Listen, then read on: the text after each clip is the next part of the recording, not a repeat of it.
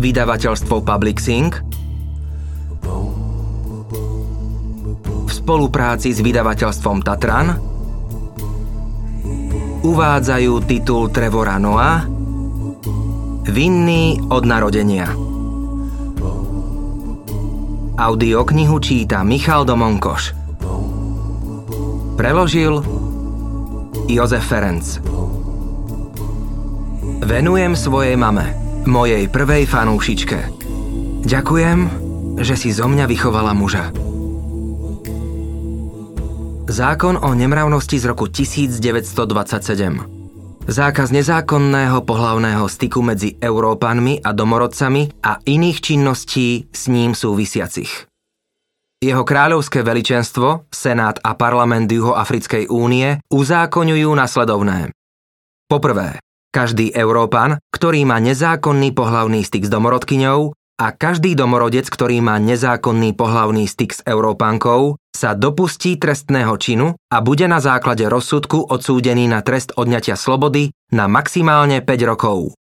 Po druhé, každá domorodkyňa, ktorá umožní Európanovi mať s ňou nezákonný pohlavný styk, a každá Európanka, ktorá umožní domorodcovi mať s ňou nezákonný pohlavný styk, sa dopustí trestného činu a bude na základe rozsudku odsúdená na trest odňatia slobody na maximálne 4 roky. Prvá časť Rafinovanosť apartheidu spočívala v tom, že dokázal presvedčiť ľudí, ktorí predstavovali drvivú väčšinu, aby sa obrátili jeden proti druhému. Išlo skôr o režim nenávisti. Ak rozdelíte ľudí do skupín a prinútite ich, aby sa navzájom neznášali, môžete ich ovládať všetkých. V tom čase bolo v Južnej Afrike viac černochov ako belochov, takmer 5 k 1. A predsa sme boli rozdelení do rôznych kmeňov s rôznymi jazykmi. Zulu, Thosa, Cvana, Sucu, Venda, Nbele, Conga, Pedy a ďalších. Už dávno pred vznikom apartheidu prebiehali medzi kmeňmi konflikty a vojny.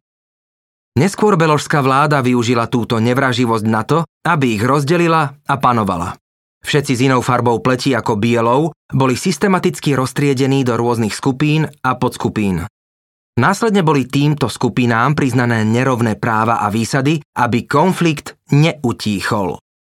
Pravdepodobne najväčší rozdiel bol medzi dvoma dominantnými juhoafrickými skupinami, kmeňmi Zulu a Thosa. Muži z kmeňa Zulu sú známi ako bojovníci. Sú hrdí. Zatnú sa a bojujú. Po vpáde koloniálnych vojsk sa Zuluovia, ozbrojení iba kopijami a štítmi, vrhli do boja proti mužom s puškami. Tisícky Zuluov zahynuli, ale nikdy neprestali bojovať. Na druhej strane Thosovia sa píšia schopnosťami mysliteľov. Moja mama pochádza z kmeňa Thosa. Nelson Mandela pochádzal z kmeňa Thosa. Aj Thosovia viedli dlhú vojnu proti Belochom, no po skúsenostiach z márneho boja proti lepšie vyzbrojenému nepriateľovi sa mnohí náčelníci tohto kmeňa rozhodli pre sofistikovanejší prístup. Belosi sú tu, či sa nám to páči, alebo nie, vraveli. Zistíme, ktoré z ich nástrojov by sme mohli využiť na svoj prospech. Namiesto toho, aby sme sa bránili angličtine, naučme sa ju. Ak porozumieme tomu, čo Beloch hovorí, môžeme ho donútiť, aby s nami vyjednával. Zúlovia s Belochmi bojovali, Tosovia s Belochmi hrali šach. Dlho sa nedarilo ani jednému z kmeňov a navzájom sa obviňovali z problému, ktorý ani jeden z nich nespôsobil. Zatrpknutosť rástla. Desaťročia boli tieto emócie pod kontrolou vďaka spoločnému nepriateľovi. Po páde apartheidu bol Mandela oslobodený a juhoafrickí černosi začali viesť vojnu proti sebe. Kapitola 1. Utekaj. V hollywoodských filmoch niekedy vidíme bláznivé naháňačky, keď niekto vyskočí z idúceho auta alebo ho z neho vyhodia. Padne na zem a chvíľu sa kotúľa. Potom sa zastaví, vstane a opráši sa, ako keby sa nič nestalo. Vždy, keď niečo také vidím, pomyslím si, to je volovina. Keď vás vyhodia z idúceho auta, boli to oveľa viac. Mal som 9 rokov, keď ma mama vyhodila z idúceho auta. Stalo sa to v nedeľu. Som si istý, že bola nedeľa, pretože sme sa vracali z kostola a počas môjho detstva sme každú nedeľu chodili do kostola. Nikdy sme omšu nevynechali. Mama bola a stále je hlboko veriaca, veľmi kresťansky založená. Aj juhoafrickí černosi prevzali vieru kolonizátorov, podobne ako pôvodní obyvatelia po celom svete. Prevzatím myslím to, že nám ju vnútili. Belosi boli na domorodcov prísni. Musíte sa modliť k Ježišovi, prikazovali. Ježiš vás zachráni. Na čo domorodci odpovedali, naozaj potrebujeme záchranu, záchranu pred vami, ale nechajme to tak. Skúsme to teda s tým Ježišom. Celá moja rodina je veriaca, ale zatiaľ čo mama na 100% patrila k Ježišovmu týmu, stará mama vyvažovala kresťanstvo tradičnou juhoafrickou vierou kmeňa Tosa, v ktorej vyrástla a ktorá je založená na komunikácii s duchmi našich predkov. Dlho som nechápal, prečo sa toľko Černochov vzdalo pôvodnej viery a prešlo na kresťanstvo. Čím častejšie sme však chodili do kostola a čím dlhšie som sedel v lavici, tým viac som sa dozvedal o tom, ako kresťanstvo funguje. Ak ste americký indián a modlíte sa k vlkom, ste divoch. Ak ste Afričan a modlíte sa k predkom, ste primitív. Ale to, že sa belosi modlia k chlapíkovi, ktorý premieňa vodu na víno, jednoducho dáva zmysel. Kostol alebo nejaká forma cirkevného života boli súčasťou môjho detstva aspoň 4 krát do týždňa. Útorok večer patril skupinovej modlitbe. V stredu večer sme čítali Bibliu. Vo štvrtok večer sme chodili na mládežnícku omšu.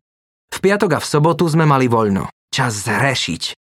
A v nedelu sme išli do kostola. Presnejšie do troch kostolov. Mama hovorila, že každý kostol jej dáva niečo iné, preto sme chodili do troch. Prvý kostol ponúkal radostné velebenie pána. Druhý kostol poskytoval hĺbkovú analýzu písma, čo mama zbožňovala. Treťom kostole našla vášeň a duševnú očistu. Miesto, kde ste v sebe skutočne cítili prítomnosť Ducha Svetého. Úplnou náhodou som si pri presunoch medzi kostolmi všimol, že každý z nich má vlastné, jedinečné rasové zastúpenie. Velebiaci kostol bol zmiešaný, analytický kostol beložský a vášnivý a duševne povznášajúci kostol zasa černožský. Zmiešaný kostol bol Rejma Bible Church, Kostol Rejma patril medzi tie veľké supermoderné megakostoly na predmestí. Farár Ray McCauley bol bývalý kulturista so širokým úsmevom a osobnosťou roztlieskavača. Ray sa v roku 1974 zúčastnil na kulturistickej súťaži Mr. Universe a skončil tretí. V tom roku vyhral Arnold Schwarzenegger. Každý týždeň sa Ray na pódiu zo všetkých síl snažil, aby predstavil ľuďom Ježiša ako pohodového chlapíka. Sedadla v kostole pripomínali sedenie na štadióne a kapela hrala súčasný kresťanský pop. Všetci spievali a nemuseli ste ani poznať slová, pretože ich premietali na obrazovke pred vami. V podstate išlo o kresťanské karaoke. V zmiešanom kostole som sa vždy skvele zabavil. Beložský kostol bol Rosebank Union v Sentone v bohatej a veľmi beložskej štvrti v Johannesburgu. Beložský kostol som zbožňoval, pretože som sa nemusel zúčastňovať na hlavnej bohoslužbe. Chodila na ňu mama a ja som zatiaľ spolu s ostatnými deťmi naštevoval nedelnú školu. V nedelnej škole sme čítali super príbehy.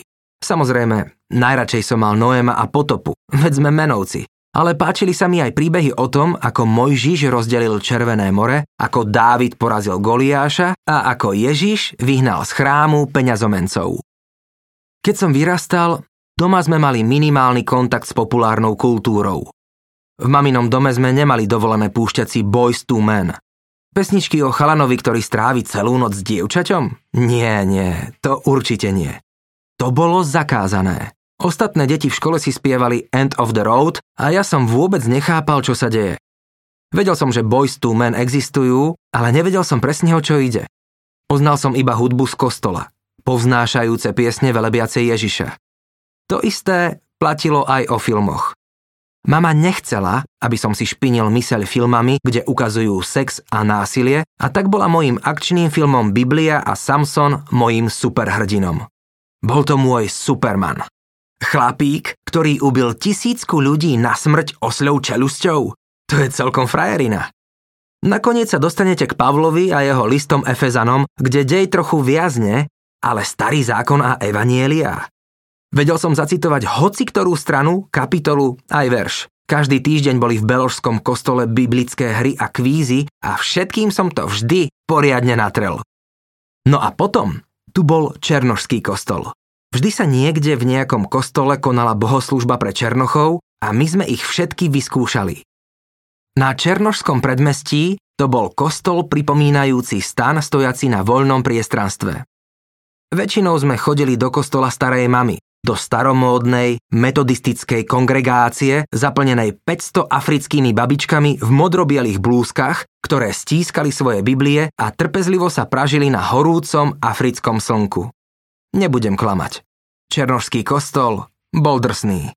Žiadna klimatizácia, žiadne texty piesní na obrazovkách. A omša nemala konca kraja. Trvala aspoň 3 až 4 hodiny, čo ma miatlo, pretože omša v Beložskom kostole Prebehla tak za hodinu. Jedna noha dnu, druhá von, vďaka, že ste prišli.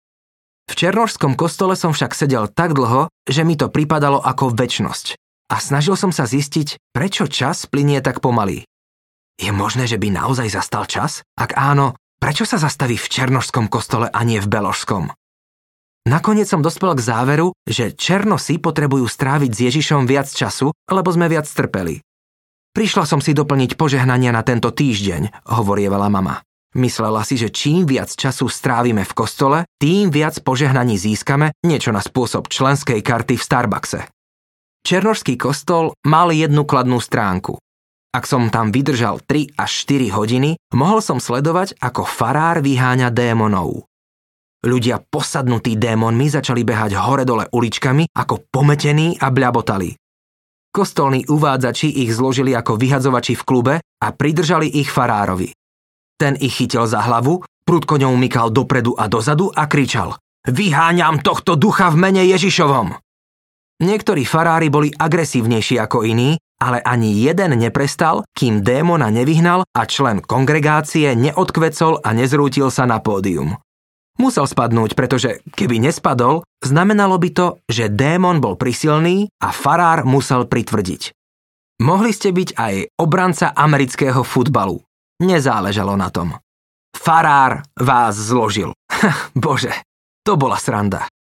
Kresťanské karaoke, poriadne akčné príbehy a násilní náboženskí liečitelia. Ach, kostol som zbožňoval. A naopak, neznášal som tú diaľku, ktorú sme museli prekonať, aby sme sa do kostola dostali. Bola to obrovská drina. Bývali sme v Eden Parku, na malom predmestí na okraji Johannesburgu. Dostať sa do Beložského kostola nám trvalo hodinu. Ďalších 45 minút trvala cesta do zmiešaného kostola. A ďalších 45 minút zabrala jazda do Černožského kostola Soete. A ako keby to nestačilo, Niektoré nedele sme chodili do Beložského kostola dvakrát, aj na špeciálnu večernú omšu. Keď sme potom konečne dorazili neskoro večer domov, padol som rovno do postele. Táto konkrétna nedeľa, keď ma vyhodili z idúceho auta, sa začala ako každá iná. Mama ma zobudila a spravila mi na raňajky ovsenú kašu. Zatiaľ, čo obliekala môjho malého 9-mesačného brata Andrewa, okúpal som sa. Potom sme vyšli na príjazdovú cestu, ale keď už sme boli všetci pripútaní a pripravení vyraziť, auto nechcelo naštartovať. Mama mala prastarý, väčšine pokazený svetlomandarínkový Volkswagen Beetle, ktorý kúpila za pár šupiek. Dostala ho skoro zadarmo práve preto, že sa stále kazil. Dodnes neznášam auta z druhej ruky. Takmer všetko zlé v mojom živote sa dá spojiť s autom z druhej ruky. Kvôli autám z druhej ruky som ostával po škole, pretože som meškal na vyučovanie. Kvôli autám z druhej ruky sme museli stopovať na kraji diálnice. Kvôli autu z druhej ruky sa mama vydala. Keby sme nemali ten pokazený Volkswagen, nikdy by sme nehľadali automechanika, z ktorého sa stal manžel, potom nevlastný otec a muž, ktorý nás roky týral a postrelil mamu do temena. Vždy si radšej vyberiem nové auto so zárukou. Aj keď som kostol zbožňoval, predstava, že sa budeme 9 hodín pachtiť zo zmiešaného kostola do Beložského, potom do Černožského a zase späť do Beložského, bola jednoducho nad moje sily.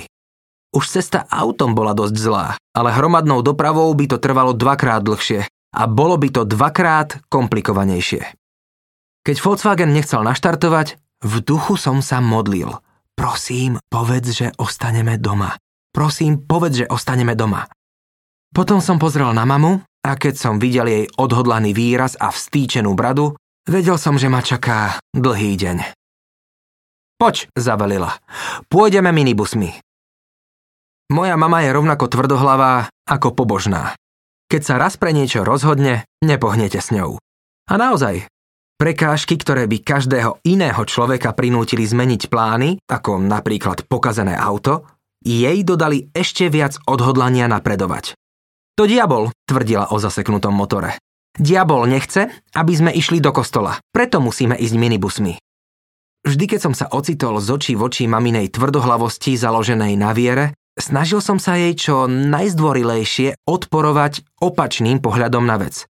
Alebo, odvetil som, pán vie, že dnes by sme nemali ísť do kostola a preto sa postaral, aby nám nenaštartovalo auto, aby sme ostali doma ako rodina a venovali deň odpočinku, pretože dokonca aj pán odpočíval. Ale to z teba hovorí diabol, Trevor.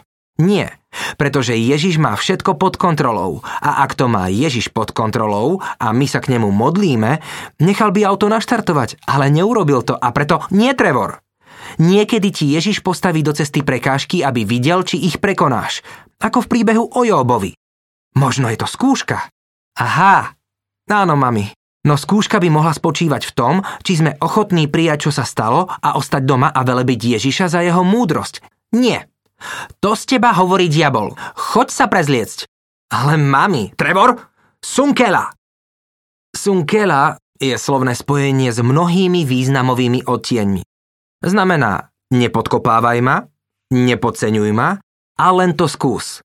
Ide o príkaz a vyhrážku zároveň. Je to niečo, čo toskí rodičia bežne hovoria svojim deťom. Vždy, keď som to počul, vedel som, že diskusia sa skončila a ak by som povedal čo i len jedno slovo, koledoval by som si o výprask. Vtedy som chodil do súkromnej katolíckej školy Maryville College. Každý rok som vyhral Maryvilleský športový deň a mama každý rok vyhrala pohár pre mami. Prečo? Pretože ma vždy naháňala, aby ma mohla zbiť a ja som vždy pred bitkou utekal. Nikto nebežal tak rýchlo ako my dvaja. Nebola jednou z tých mám, ktoré by hovorili poď si po výprask. Doručila vám ho zadarmo a tiež hádzala veci. Čokoľvek mala v tej chvíli po ruke, letelo to vašim smerom. Ak išlo o niečo krehké, musel som to chytiť a položiť na zem. Keby sa to rozbilo, bola by to moja chyba a bitka by bola o to horšia. Ak po mne hodila vázu, musel som ju chytiť, položiť a potom utekať. V zlomku sekundy som sa musel rozhodnúť. Je to cenné? Áno. Je to krehké? Áno. Chyť to, polož a teraz utekaj. S mamou sme mali veľmi podobný vzťah ako Tom a Jerry. Ona bola prísny despota, ja neposlušný fagan. Poslala ma na nákup a ja som neprišiel domov hneď, pretože som s drobnými, čo mi zvýšili z nákupu mlieka a chleba v supermarkete, hral arkádové hry. Videohry som zbožňoval. Bol som majster v Street Fighterovi. Jedna minca mi vydržala celú väčnosť. Vhodil som ju dnu, čas plynul a ani som sa nenazdal a za mnou stála žena s remeňom v ruke. Začali sa preteky. Vyštartoval som cez dvere a uháňal po prašných uliciach Eden Parku, preliezal som múry a prikrčený bežal cez dvory. V našom susedstve to bolo normálne. Všetci vedeli, že malý Trevor vyletí ako netopier z pekiel a jeho mama mu bude v petách. Dokázala naplno šprintovať vo vysokých podpätkoch, ale ak ma chcela skutočne dostať, mala fintu. V plnej rýchlosti vykopla topánky do vzduchu. Urobila taký čudný pohyb členkami, po ktorom lodičky odleteli a dokonca nevynechala ani krok. Vtedy som vedel, aha, teraz zapla turbo. Keď som bol malý, vždy ma chytila, ale ako som rástol, bol som čoraz rýchlejší a keď jej nestačila rýchlosť, použila dôvtip. Len čo hrozilo, že jej utečiem, zakričala Stáť! Zlodej! Robila to vlastnému dieťaťu. V Južnej Afrike sa nikto nestará do druhých, teda ak nejde o davovú spravodlivosť, vtedy sa zapoja všetci. Takže keď mama zakričala Zlodej! Vedela, že to proti mne poštve celé okolie a potom sa ma cudzí ľudia snažili chytiť a zraziť k zemi a ja som sa musel krčiť, skákať a uhýbať sa, zatiaľ čo som celý čas kričal Nie som zlodej, som jej syn! V to nedelné ráno sa mi ani trochu nechcelo tlačiť do nejakého preplneného minibusu. No len čo som počul mamu povedať Snkela, vedel som, že môj osud je spečatený. Schytila Andrewa, vyliezli sme z Volkswagena a pokúsili sa nájsť odvoz. Keď som mal 5, skoro 6 rokov, prepustili Nelsona Mandelu z väzenia. Pamätám si, ako som to videl v televízii a akí boli všetci šťastní. Netušil som, prečo sme šťastní, lenže sme. Vedel som, že existovalo niečo ako apartheid a že sa to skončilo, čo bola veľká vec.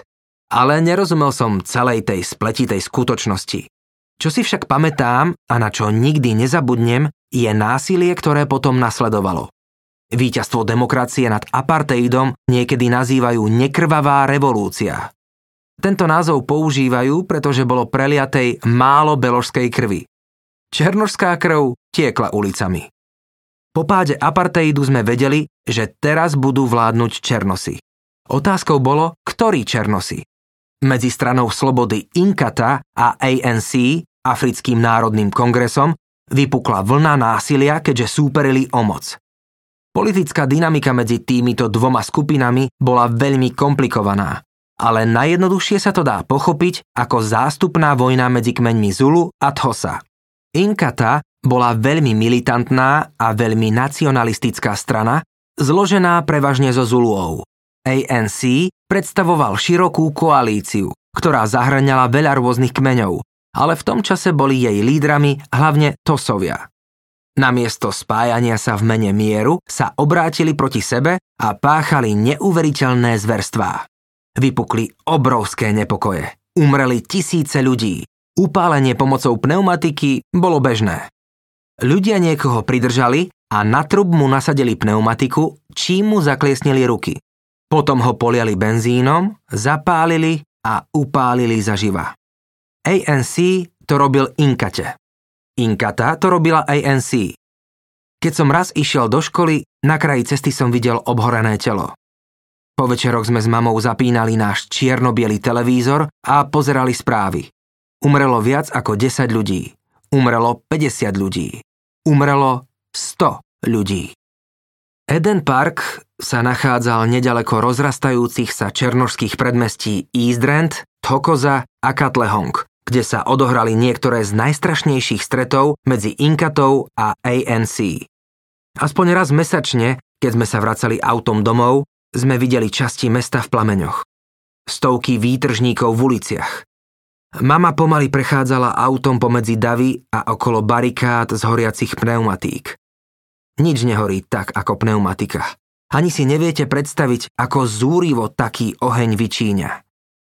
Keď sme prešli okolo horiacich barikád, cítil som sa ako v peci. Mame som hovorieval, myslím, že aj Satan v pekle páli pneumatiky. Kedykoľvek vypukli nepokoje, všetci naši susedia sa múdro schovali za zatvorené dvere. Nie však moja mama. Vyšla smelo von a ako sme sa pomaly posúvali okolo barikád, pozrela sa na výtržníkov pohľadom, ktorý akoby hovoril nechajte ma prejsť, tieto blbosti sa ma netýkajú. Z očí voči nebezpečenstvu bola neochvejná. To ma vždy udivovalo. Nezaujímalo ju, že na našom Prahu zúri vojna. Mala svoje povinnosti, svoj program. Rovnaká tvrdohlavosť ju hnala ísť do kostola napriek pokazenému autu. Na hlavnej ceste z Eden Parku mohlo byť aj 500 výtržníkov s barikádou z horiacich pneumatík a mama by povedala Obliekaj sa, musím ísť do práce a ty do školy. Ty sa nebojíš?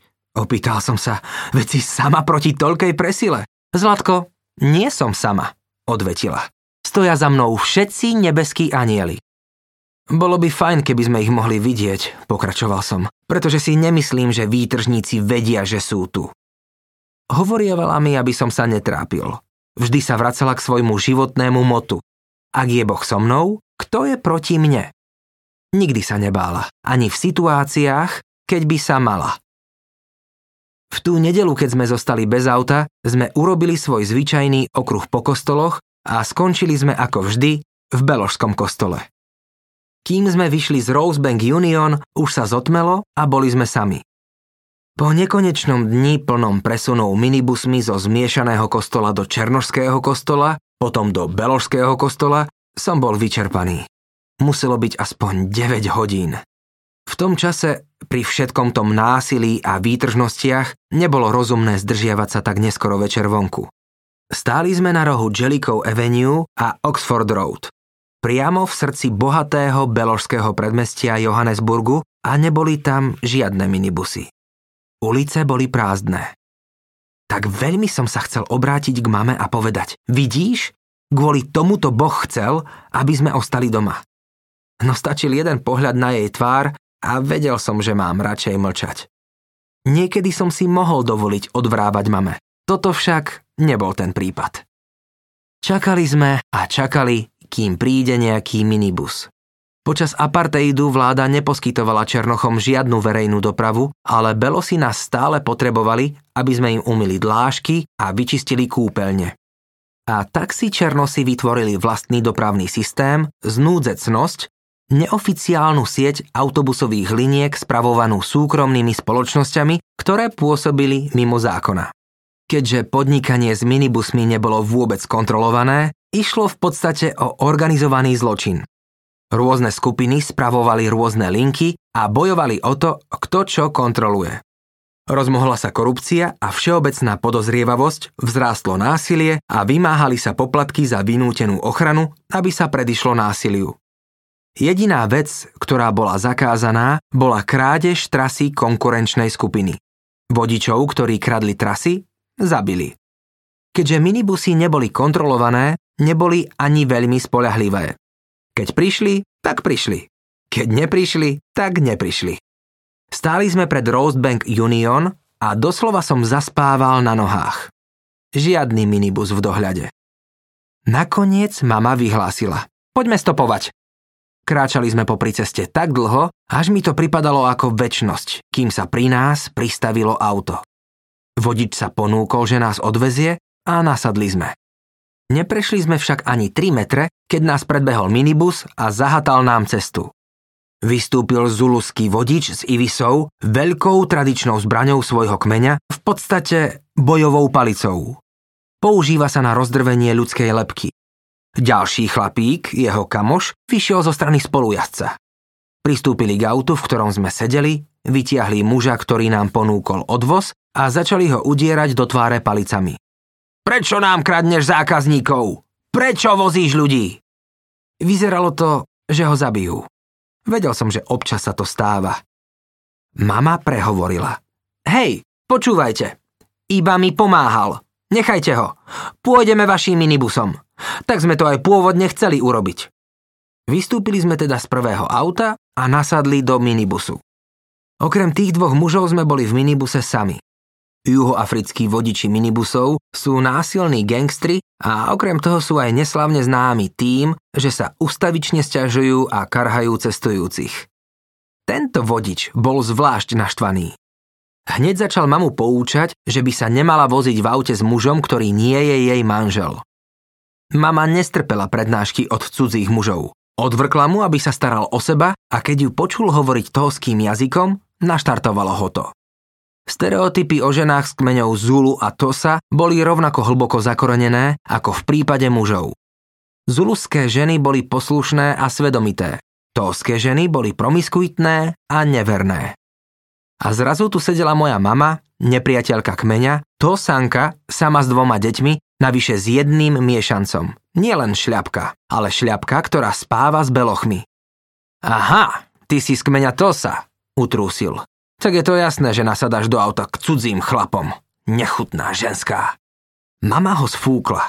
On jej stále nadával, kričal na ňu z predného sedadla, vyhrážal sa prstom do spätného zrkadla a správal sa čoraz násilnejšie, až kým nakoniec nezvolal. To je ten problém toho saniek. Všetky ste štetky. A dnes večer ti dám príučku. Pridal plyn.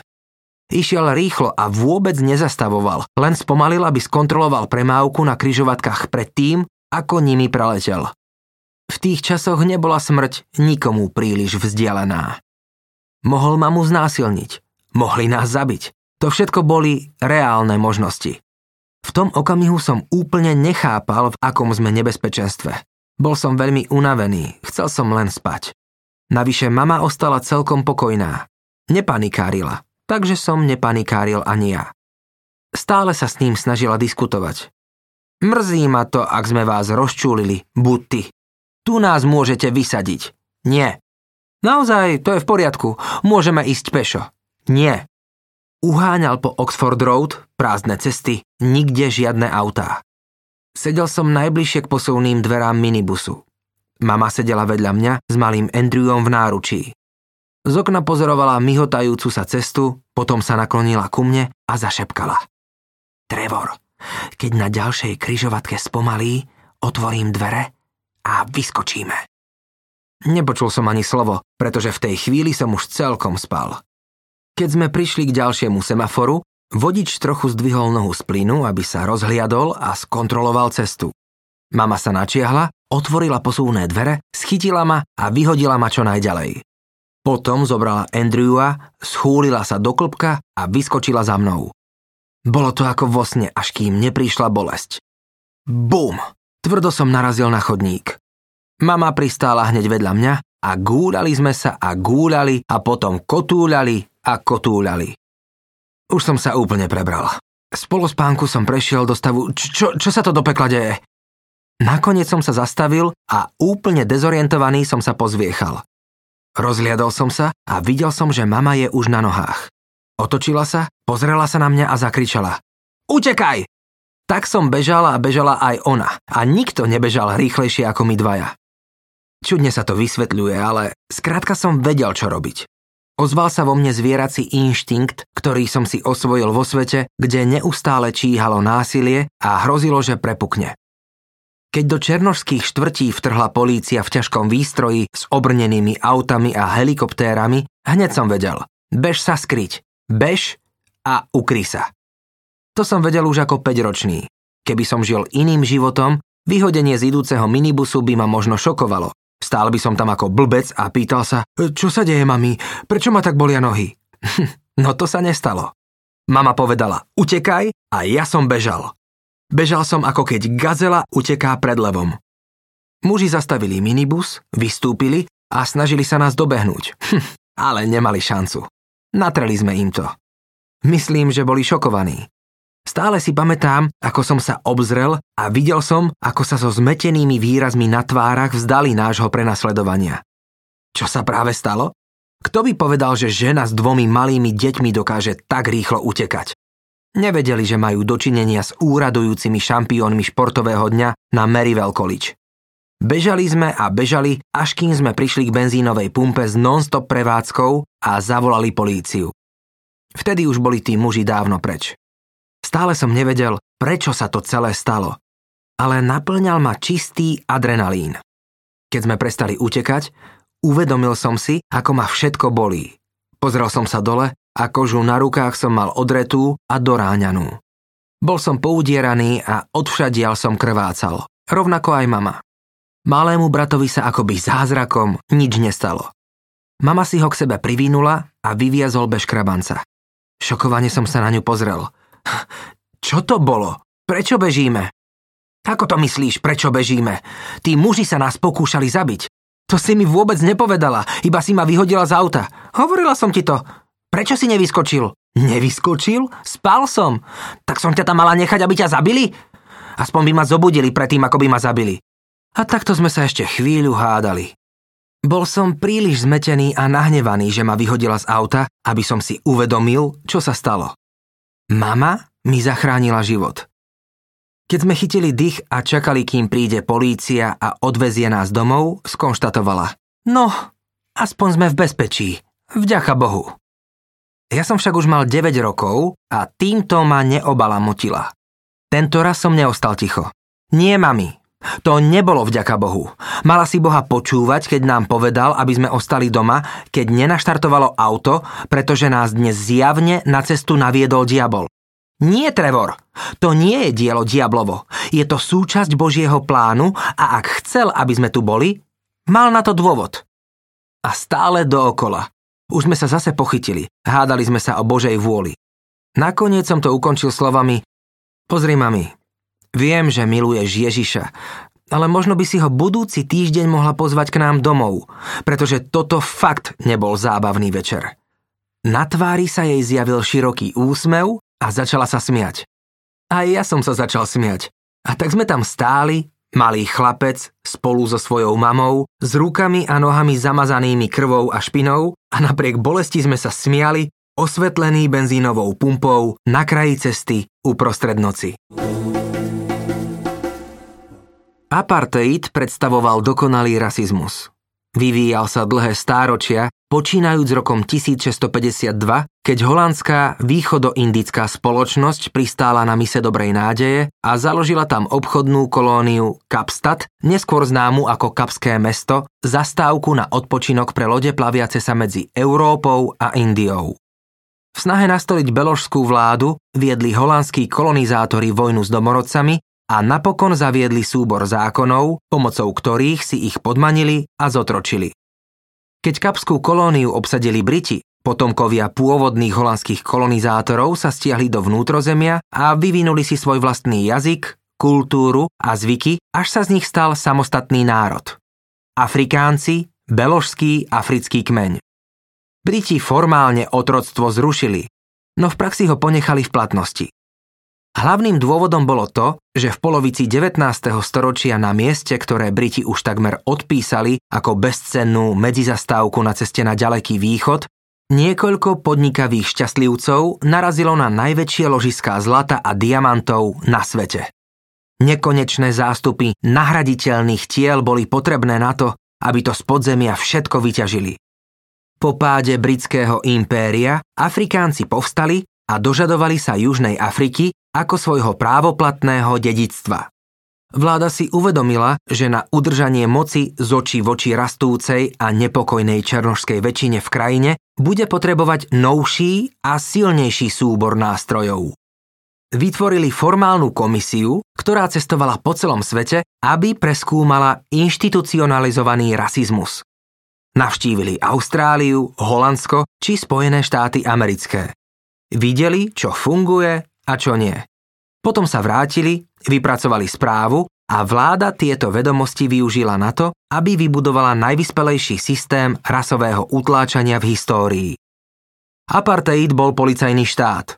Mal systém sledovania a zákonov navrhnutých tak, aby udržali Černochov úplne pod kontrolou. Celkový súpis týchto zákonov mal viac ako 3000 strán a vážil približne 4,5 kg ale jeho podstata je taká jednoduchá, že ju pochopí každý. Spojené štáty zažili nútené vysťahovanie domorodcov do rezervácií a potom otroctvo, po ktorom nasledovala segregácia. Predstavte si, že sa tieto tri veci stanú tej istej skupine ľudí naraz. A to bol apartheid.